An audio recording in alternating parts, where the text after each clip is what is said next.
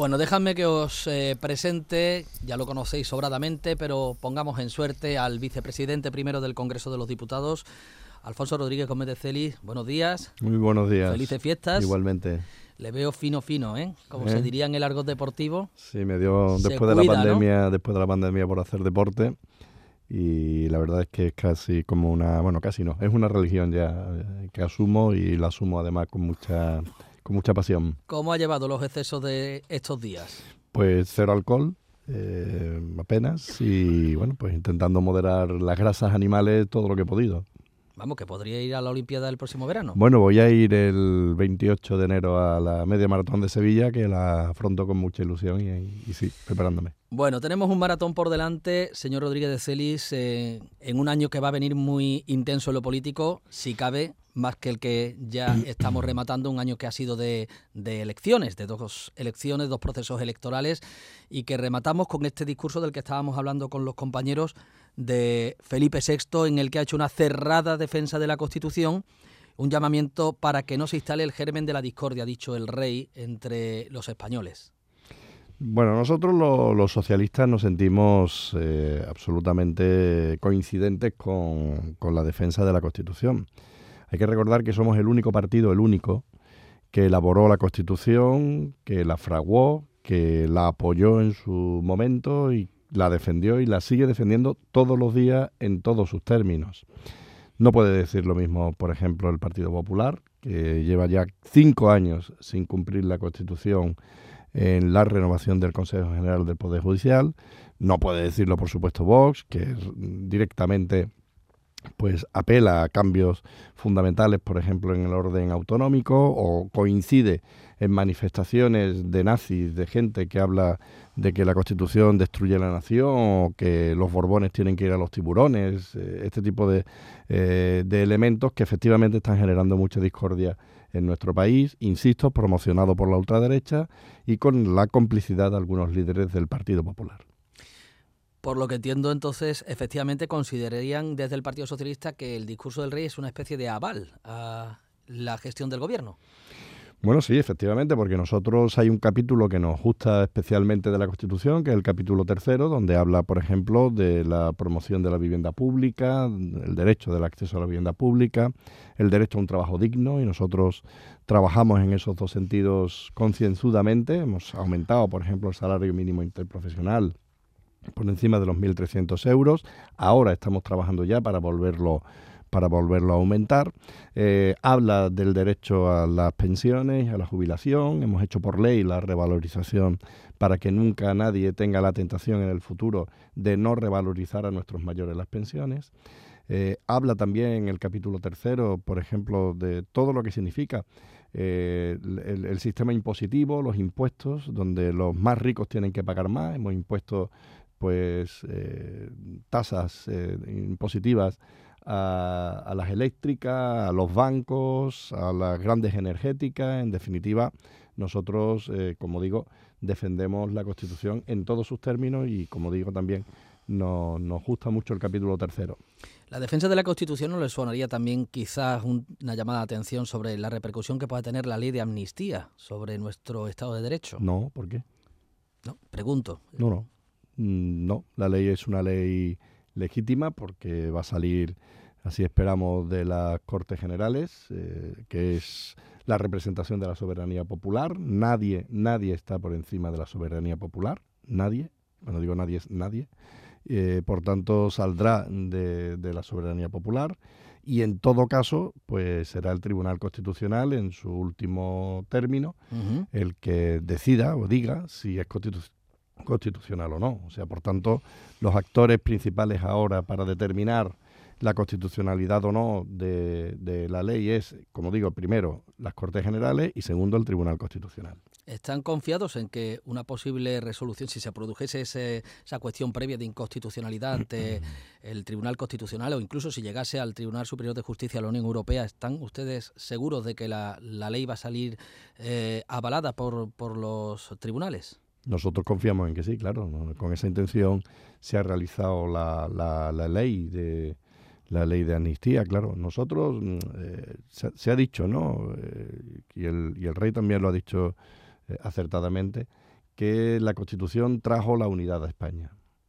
Bueno, eh, hubo un preámbulo a esa Constitución, que fue la ley de amnistía del setenta y siete, que amnistió a asesinos y a torturadores, que todavía hoy no se les puede, no se les puede juzgar.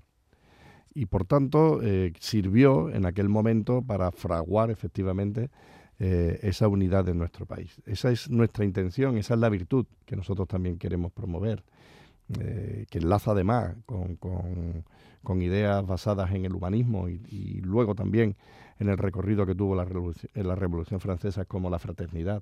Nosotros trabajamos porque eh, toda esta, to esta ley lo que conlleve sea concordia, eh, unidad, paz social, y esa es nuestra intención. ¿Y hasta dónde alcanzará eh, la ley? Ya sabe que Junts eh, pretende enmendarla para que pueda llegar incluso a algunos casos que quedan fuera del paraguas de lo que fue exclusivamente el procés. Bueno, el acuerdo con, con Junts es el, la presentación de la actual ley. O sea, por tanto, cualquier cambio habrá que verlo y en el futuro, pero el acuerdo es eh, entre ambos partidos, es en la actual ley, y ahí es donde nosotros vamos a basar nuestra tarea y nuestro trabajo parlamentario. ¿Puede llegar a tener cabida algún caso de corrupción, como el propio Esquerra eh, critica, que pretendan incluirse, ¿no?, a casos como el de eh, la que fuera presidenta del Parlamento catalán? No, insisto que la ley que nosotros hemos propuesto al Congreso de los Diputados, la ley pactada, y por tanto ese es el marco en donde nosotros vamos a movernos. Uh-huh.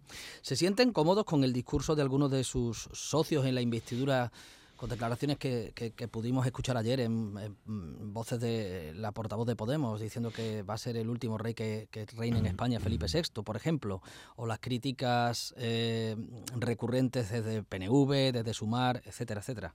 Bueno, nosotros los socialistas eh, defendemos la monarquía parlamentaria. Lo hacemos eh, de manera, yo creo que bastante profunda, racional y acorde con lo que le dije al principio, porque somos el único partido que fraguó, trabajó, defendió y sigue defendiendo hoy la Constitución en todos sus términos. Nuestra Constitución no es una Constitución militante, o sea, no es como la alemana, no es obligatorio el defender cada uno de sus preceptos. Incluso se puede no solo no defenderla, sino promover cambiarla. Y tiene también el, el, los requisitos dentro de la propia Constitución para que eso se produzca. Por tanto, oye, cada partido es responsable de sus ideas, cada partido promueve lo que entiende dentro de la propia Constitución, porque así lo permite, las ideas que entienda más necesarias, pero nosotros los socialistas defendemos la monarquía parlamentaria. Y fíjese que a pesar de los desencuentros de los últimos muchos meses, ayer cuando escuchábamos las valoraciones que hacían los distintos partidos políticos, parecía tener más coincidencia en la defensa de la Constitución el Partido Socialista con el P P que con algunos de sus socios de investidura. Bueno, en algunos aspectos es evidente. O sea, es evidente. Nosotros eh, hemos defendido, insisto, la Constitución siempre. El Partido Popular llegó tarde a la defensa de la Constitución, y mal, porque, insisto, hoy lleva cinco años incumpliendo la Constitución, por tanto, al igual que hay otros partidos políticos que, de, que no la defienden en algunos preceptos, el Partido Popular tampoco, o sea, se igualan.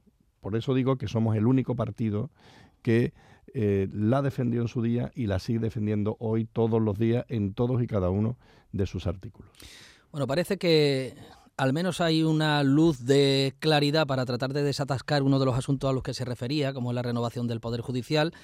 Al menos en la pedrea del sorteo de la lotería salió esa posibilidad de una reunión fiscalizada desde la Comisión Europea. Suena un poco raro, ¿no?, que los dos grandes partidos en España necesiten que haya un organismo superior fiscalizando que se pongan de acuerdo o no.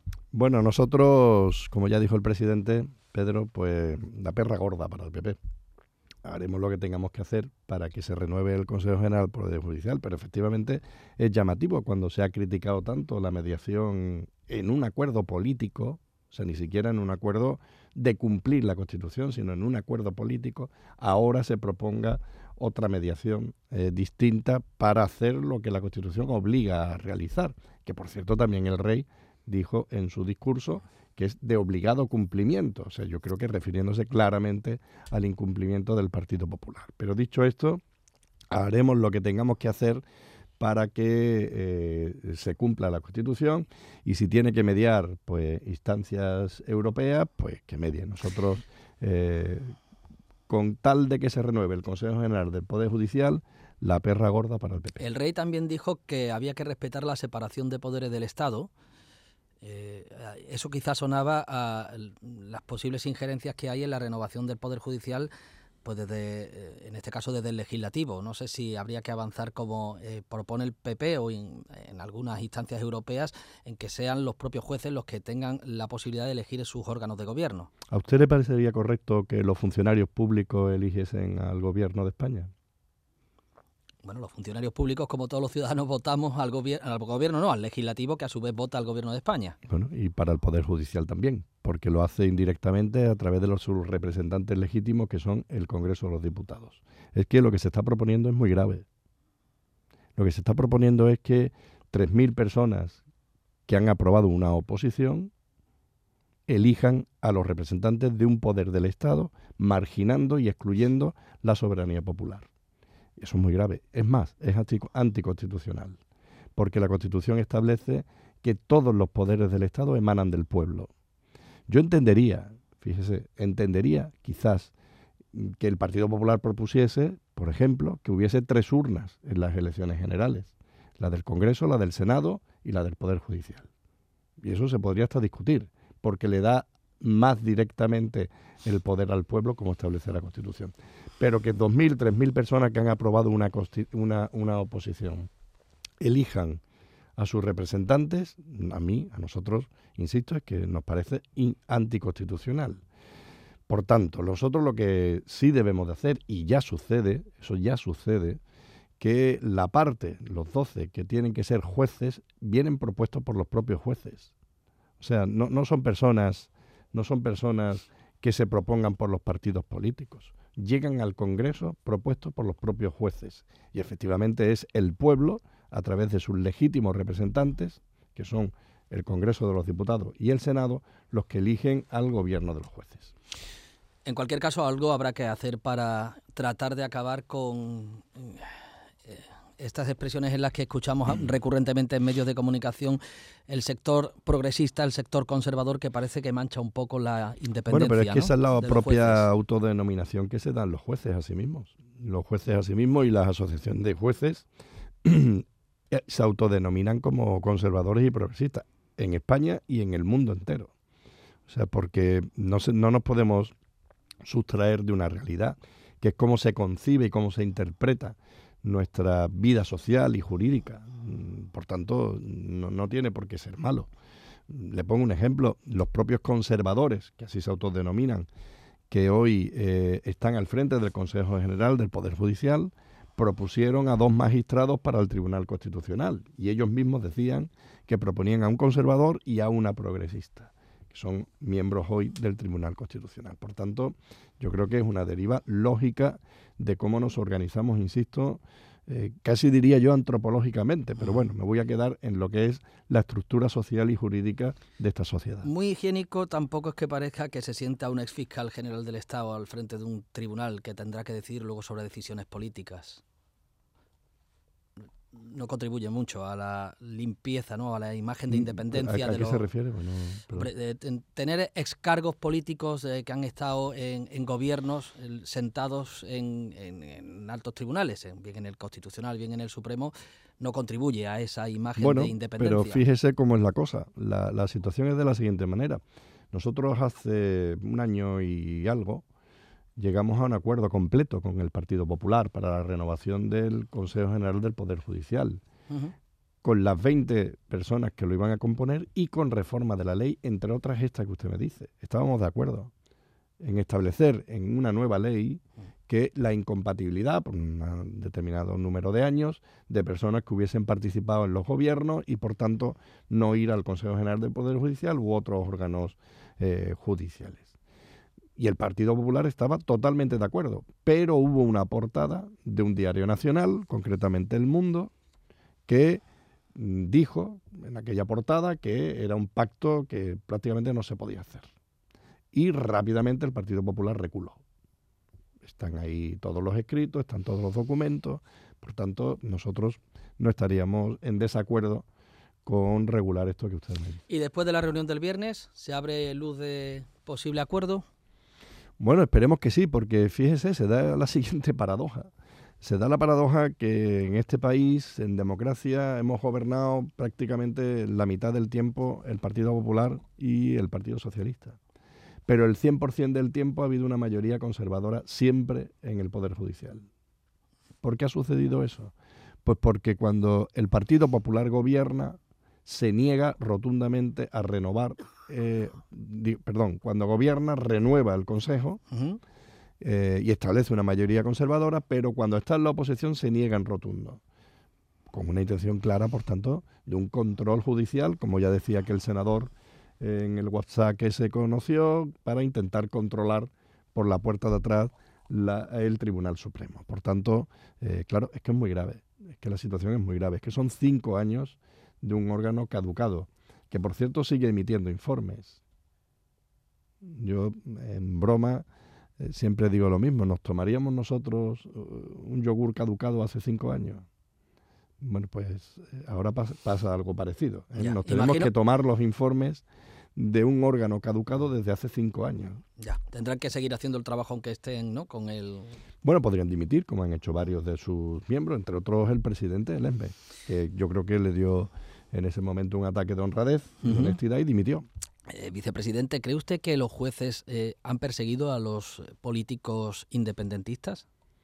Bueno, no está demostrada tal cosa. Ahora bien, que ha habido eh, persecución por parte de jueces a políticos, sí, está demostrado y están condenados, de hecho.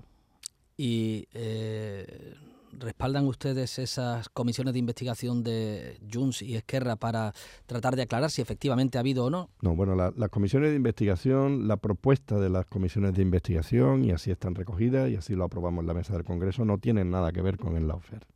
Tienen que ver con una investigación sobre eh, el atentado de Cambrils, el, sobre el atentado de Barcelona, perdón, y los sucesos de Cambrils, y tiene que ver con la policía patriótica. O sea, es que, eh, lo que lo que vamos a investigar, de nuevo, porque ya se ha hecho, pero lo que se va a volver a investigar es eh, todo lo que realizó el Partido Popular desde el Ministerio del Interior, creando una policía para generar y crear eh, procesos que no existían, o alentar procesos que no existían. Por tanto, el, son las dos comisiones que se van uh-huh. que se van a instaurar.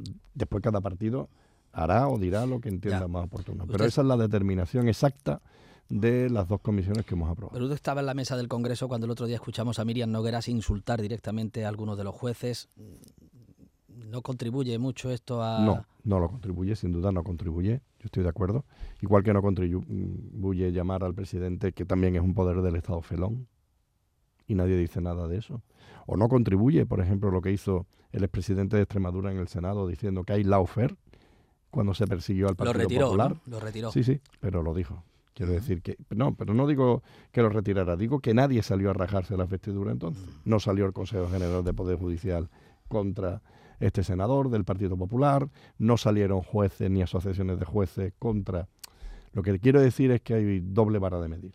Y que yo creo que haríamos bien...